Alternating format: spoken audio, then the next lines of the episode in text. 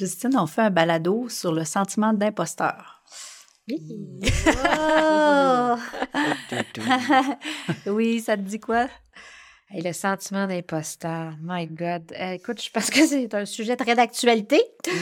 Très d'actualité. Euh, je pense que particulièrement au niveau du leadership féminin.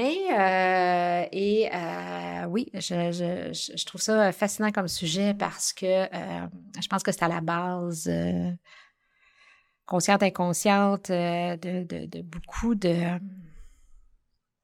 beaucoup de problématiques, euh, je te dirais, de santé à un moment donné, de santé mentale, puis tout ça, de, de burn-out, tout ça. Ou, euh, euh, puis c'est un sujet qui est ouvert et tabou, qui est compris, mal compris. euh, et donc, euh, je trouve que c'est-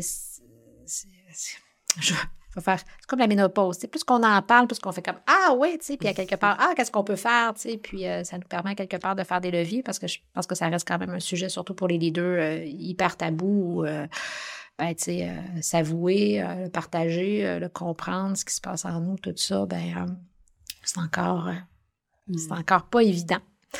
Euh, surtout quand il y a des games de pouvoir, surtout quand, tu sais, des fois, on se retrouve, là, puis plus qu'on monte en leadership et tout ça, puis ça, ça amène, je pense, euh, beaucoup euh, à, pour les travailleurs comme, comme les gestionnaires, à, à des fois surcompenser, euh, à des fois avoir euh, toutes sortes de comportements qui sont pas en lien avec ce qu'ils sont et ce qu'ils sont capables d'offrir. Euh, donc, je pense que dans un pas de plus vers le bonheur, adresser le syndrome de l'imposteur, c'est une excellente idée. Est-ce que tu te parles à toi-même ou est-ce que tu parles au- à l'auditoire? euh? Je vais rester sur ce sujet? Qu'après avoir écouté le podcast sur le syndrome d'imposteur, Oui, on oui. parlera d'autres choses. On va respecter tes limites, mais on entend quand même une certaine émotion dans, dans, dans- dans tes Oui, oui, réponses. oui, oui. Euh, puis, euh, mais, mais ce qu'on ce qu'on voit, c'est que ça vient beaucoup toucher les, les gens, beaucoup de femmes, mais aussi Oui, les hommes. oui.